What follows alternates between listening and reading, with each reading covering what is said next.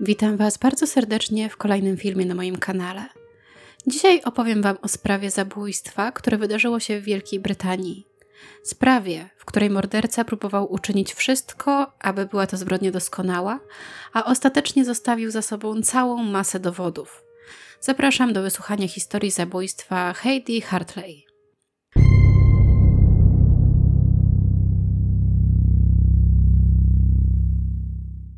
Sadie była trzecim z siedmiorga dzieci i wychowywała się w niedużym domu. Jej ojciec pracował jako kierowca ciężarówki na długich trasach, a matka zajmowała się domem na pełen etat. Cóż, przy siódemce dzieci miała aż nadto zajęć. Mimo, że rodzina Sadie zdecydowanie nie należała do bogatych, jej rodzice zrobili wszystko, aby ich dzieci były szczęśliwe i zżyte ze sobą. Co roku starali się również, aby święta Bożego Narodzenia były naprawdę wyjątkowym czasem i oszczędzali pieniądze na jednodniową wycieczkę do Skegness, gdzie ich dzieci bawiły się na plaży i na lokalnym jarmarku.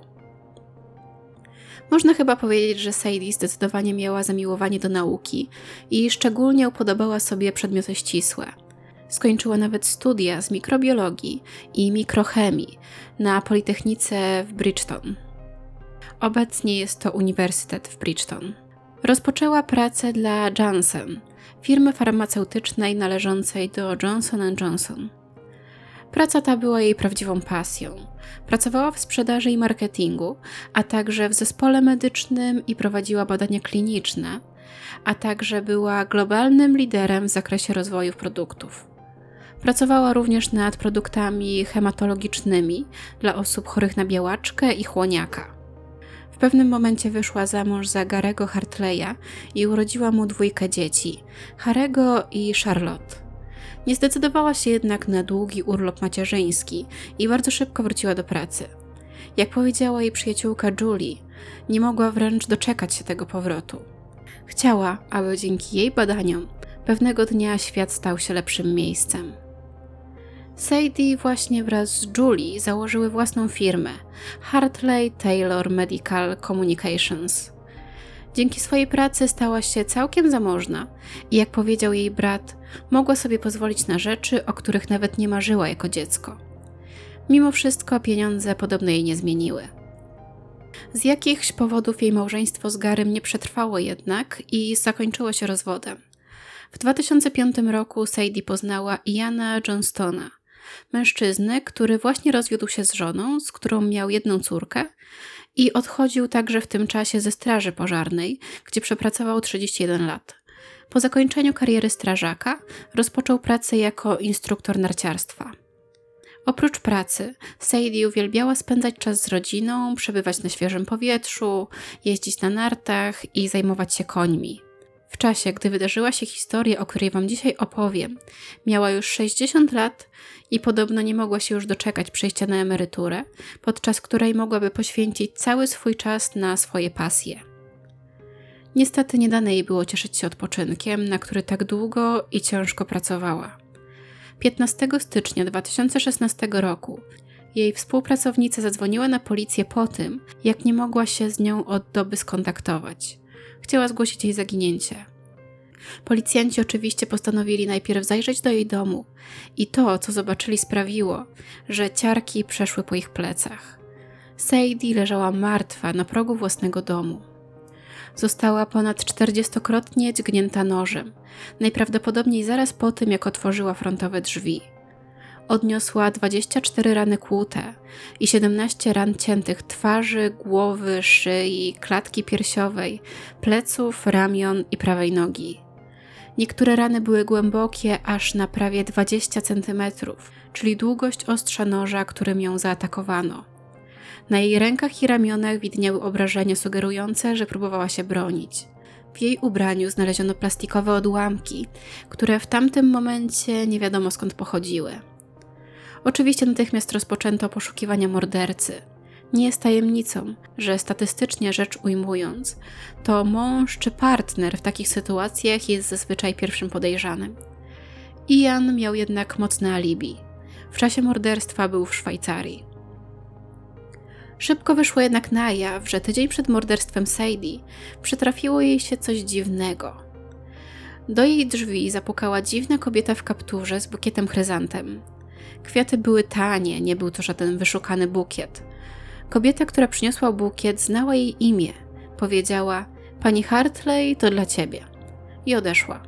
Do bukietu nie dołożono żadnego liściku, a Sadie nie miała pojęcia, od kogo mógł pochodzić. Natychmiast wysłała oczywiście SMS-a do Iana, ale to nie on był nadawcą. Kobieta była wyraźnie zaniepokojona. Odpisała mu: Znała moje imię. To trochę niepokojące, kiedy jestem tu sama. Nie ma na nich żadnej etykiety ani niczego, a do tego jest późno w nocy. Śledczy zabezpieczyli nagranie z monitoringu umieszczonego na ulicy Sadie i faktycznie zarejestrowały one dwie osoby idące z bukietem kwiatów. Naturalnie sprawdzono również nagrania z wieczoru morderstwa i uchwycono na nich parkujący nieopodal domu Sadie samochód marki Renault.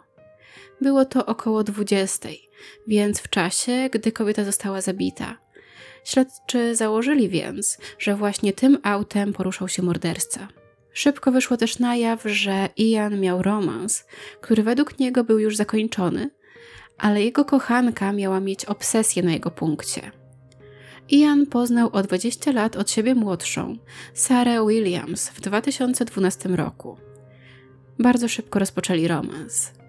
Może opowiem teraz trochę więcej o Sarze, ponieważ jak to ujęto w jednym ze źródeł, była wręcz seryjną kochanką. Sara rzuciła szkołę średnią w wieku 18 lat i zaczęła rozglądać się za pracą. Była już wtedy w związku z 57-letnim Davidem Hartwickiem, przedsiębiorcą, którego poznała rok wcześniej.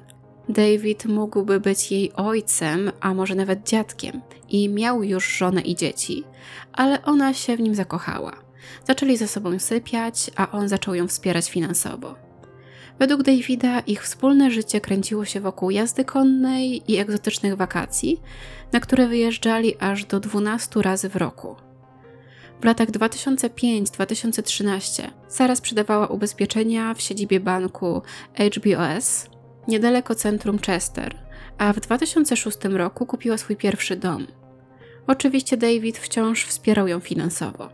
Co tydzień przelewał jej kieszonkowe w wysokości 320 funtów.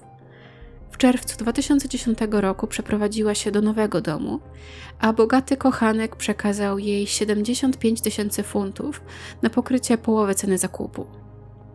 Mężczyzna nie miał jednak najmniejszego zamiaru opuszczać swojej żony, mimo że spotykał się z Sarą aż przez 18 lat. Tuż przed swoimi 30 urodzinami Sara uznała, że chciałaby nauczyć się jeździć na nartach i bardzo szybko stało się to jej nową pasją. Po kilku miesiącach nauki jazdy na nartach rozpoczęła romans ze swoim 47-letnim instruktorem, Somapatem Sitivatianą. Podobno Davidowi początkowo ten romans nie przeszkadzał, ale później był o nią tak zazdrosny, że prawdopodobnie ją zostawił. Ostatecznie jednak został z nią i po tym, jak jej relacja z Somapatem ochłodziła się, zaczęła sypiać z innym instruktorem narciarstwa, Andym Pullen którego poznała będąc na wakacjach z Davidem we francuskim kurorcie narciarskim w styczniu 2012 roku. Ich romans trwał nadal po powrocie do Wielkiej Brytanii, ale ostatecznie zakończył się rok później, ponieważ Sara nie chciała zostawić dla niego Davida. Niedługo później poznała Iana Johnstona. Według Iana było to bardzo szybkie i nie było żadnych randek, a ona pojawiła się u mnie w domu na zaproszenie, w krótkiej spódniczce i czerwonych szpilkach, i od razu nastąpiła intymność. Stwierdził, że był to tylko seks. Gdy w październiku 2013 roku Ian i Sadie wyjechali do Ekwadoru na 22-dniową wycieczkę, mężczyzna wciąż wymieniał z Sarą wiadomości o charakterze jednoznacznie seksualnym, a następnego dnia po jego powrocie uprawiali seks. Co więcej, w grudniu 2013 roku Sadie i Ian udali się na francuskie wakacje na narty i zatrzymali się w tym samym hotelu co Sara i David. Ian zakończył romans w październiku 2014 roku, gdy Sara stała się jego zdaniem zaborcza i trudna. W akcie zemsty Sara wysłała list do Sadie. List można w całości znaleźć w internecie, jednak ja przeczytam wam tylko jego fragmenty. Droga Sadie, Myślę, że powinnaś wiedzieć, że Ian zdradza cię od ponad roku. Ma ze mną romans od czasu powrotu z Campsus w sierpniu 2013 roku. Jak sam przyznaje, Ian nie jest w tobie zakochany, nigdy nie był i nigdy nie będzie. Fakt, że cię nie kocha, jest rażąco oczywisty dla każdego i wyraźnie poparty sposobem, w jaki się zachowuje. Sypiamy ze sobą i robimy wszystko inne, co się z tym wiąże. Tydzień po tygodniu już od dłuższego czasu. Rozejrzyj się po domu. Wszędzie jest mnóstwo moich rzeczy. Czy on w ogóle zmienił pościel, odkąd byliśmy tam ostatni raz? Seks jest niewiarygodnie fantastyczny, najlepszy, jaki kiedykolwiek przeżył. Nigdy nie mieliśmy z siebie dość. Ian jest zestresowany i bardzo przygnębiony. Jego stan psychiczny jest dla mnie dość poważny i dlatego to piszę. Uważam, że odegrałaś znaczącą rolę w doprowadzeniu go do stanu, w jakim jest teraz, który wydaje się pogarszać z dnia na dzień. Ian wyjaśnił jakiś czas temu, że w biznesie jesteś wyjątkowo bezwzględna i zrobisz wszystko, aby osiągnąć to, czego chcesz. Wyjaśnił, że zadeptałabyś każdego i jego rodzinę, aby osiągnąć swoje cele. Doceniam to, że masz więcej niż wystarczającą ilość pieniędzy, aby zapłacić za wszystko, co robisz. Jednak Ian jest dumnym człowiekiem, który nie jest szczęśliwy, że go kupiłaś. Jest świadomy, że go kupujesz i czuje, że to jedyny sposób na poradzenie sobie z finansami, co z pewnością nie jest prawdą. Na pewno byłoby ci o wiele lepiej być z kimś, kto jest na twoim poziomie finansowym i przynajmniej chce być z tobą, a nie z kimś, kogo musisz kupić, a kto sypie z kimś innym. Po tym jak Sara napisała do Sadie, Ian nie mógł już więcej ukrywać swojego romansu i zmuszony był się do niego przyznać. Wyjaśnił jednak, że to już przeszłość i Sadie wybaczyła mu.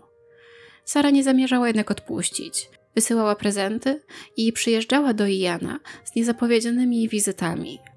Kiedy go nie było, włamała się do domu i włączyła alarm. Nawet umieściła w jego samochodzie urządzenie śledzące, aby wiedzieć, gdzie jeździ. Ian twierdził, że czuł się przez nią prześladowany, a mimo to nadal z nią sypiał. 3, 4 i 5 grudnia wysyłali sobie nagie zdjęcia i nawet kilka dni przed morderstwem Sadie wymieniali się niestosownymi SMS-ami. Wydaje się więc, że to Sara miała największy motyw, aby zabić Sadie. W jej mniemaniu tylko ona oddzielała ją od związku z Ianem. Kobieta została aresztowana w środku nocy w swoim domu była w kompletnym szoku.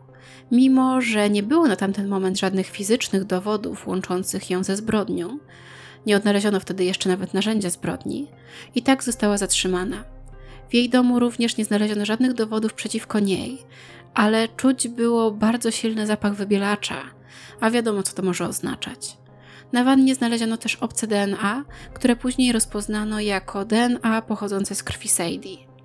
Na tamten moment trzeba było jednak jeszcze poczekać na wyniki badań. Okazało się również, że Renault, który zarejestrowały kamery monitoringu na ulicy Sadie, należał do Sary.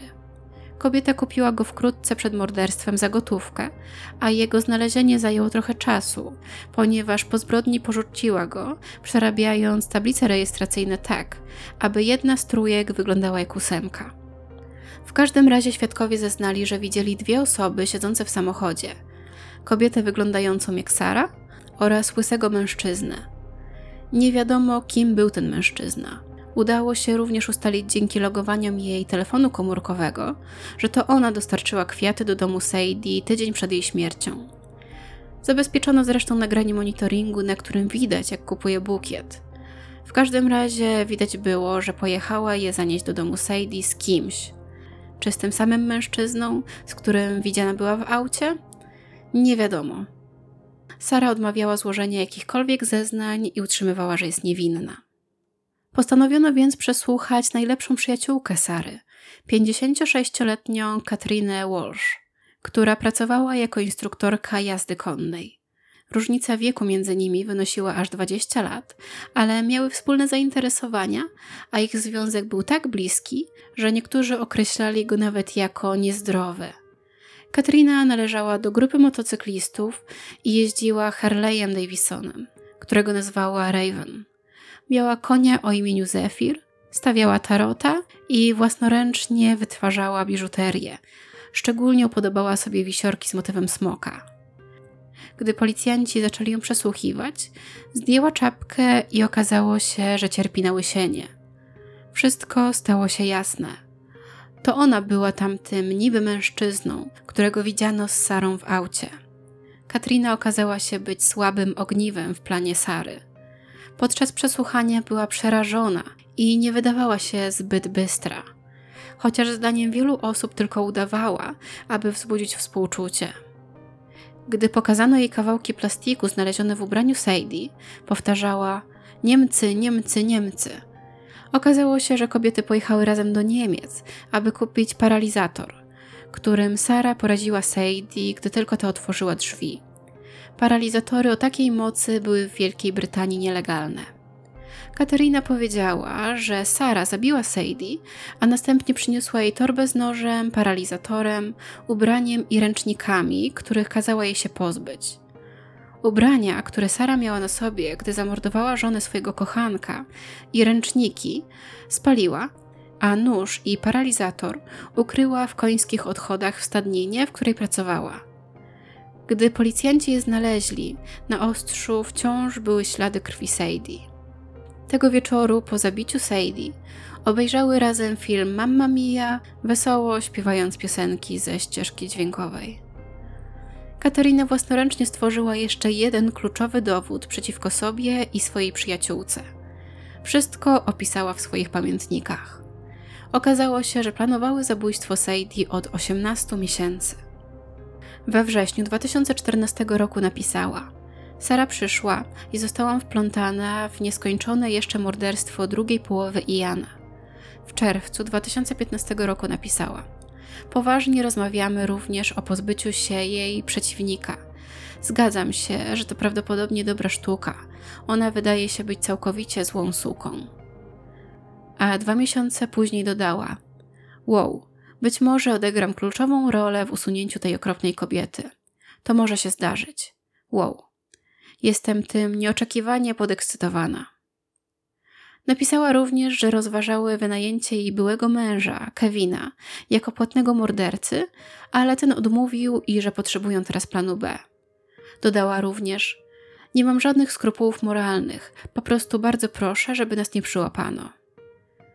Miesiąc później rozważała uderzenie Sadie swoim motocyklem, a także zabranie flagi ISIS na miejsce zdarzenia, aby wprowadzić w błąd śledztwo i oszukać policję, aby pomyślała, że był to atak terrorystyczny. W październiku 2015 roku napisała: Sara zamówiła tutaj dostawę modułu śledczego GPS na mojej karcie kredytowej i da mi za niego gotówkę. Wydawało się, że Sara zaplanowała zbrodnię doskonałą. Specjalnie na tę okazję kupiła samochód za gotówkę, który później porzuciła. Ubrania, które miała na sobie w chwili zabójstwa, spaliła. Wannę po zmyciu z siebie krwi starannie wyszorowała wybielaczem. Nóż i paralizator kazała ukryć. Mimo wszystko jej plan miał wiele wad zaczynając od licznych nagrań monitoringu, który zarejestrował Katerinę, gdy kupowała na przykład narzędzie zbrodni, a kończąc właśnie na przyjaciółce, która tak bardzo obawiała się skazania, że nawet nie próbowała udawać, że nic nie wie i od razu powiedziała policji prawdę. Ich proces trwał 7 tygodni. Sędzia odrzucił wniosek obrony o uznanie zabójstwa Sadie jako zbrodni w afekcie. Jasnym było, że kobiety miesiącami starannie się do tego przygotowały. Policja znalazła DNA Sadie na wannie Sary, a na jednej z jej soczewek znajdował się ślad krwi. Znaleziono także paralizator i dopasowano go do obrażeń na policzku Sadie. Monitoring uchwycił, jak Katrina weszła do sklepu Tesco i kupiła nóż, którego Sara użyła podczas ataku. Jednak najbardziej obciążającym dowodem były pamiętniki Katriny. Ostatecznie obie kobiety zostały skazane na dożywotnie pozbawienie wolności – Sara będzie mogła wyjść na zwolnienie warunkowe po odbyciu co najmniej 30 lat kary, a Katrina co najmniej 25. Sędzia określił morderstwo Sadie jako zbrodnię czystego zła, popełnioną przez zazdrosną, barbarzyńską i pogardzaną byłą kochankę. Powiedział do Sary: Planowałaś morderstwo kobiety, której jedyną zbrodnią była miłość do mężczyzny, którego chciałaś dla siebie. Po czym dodał: Żadna z was nie okazała najmniejszych wyrzutów sumienia z powodu tego, co zrobiłyście Sadie Hartley, ani rodzinie i przyjaciołom, których po sobie pozostawiła. I to już wszystko, co dzisiaj dla Was przygotowałam. Jak widzicie, jest to sprawa, w której morderca planował miesiącami zbrodnię, swoim zdaniem doskonałą, a jednak okazała się być ona zupełnie niedoskonała i pełna wad. Nawet tygodnia nie zajęło policji dotarcie do Sary i aresztowanie jej. Jestem bardzo ciekawa, co myślicie o tej sprawie. Dajcie koniecznie znać w komentarzach. A tymczasem trzymajcie się bezpiecznie i do usłyszenia już niedługo.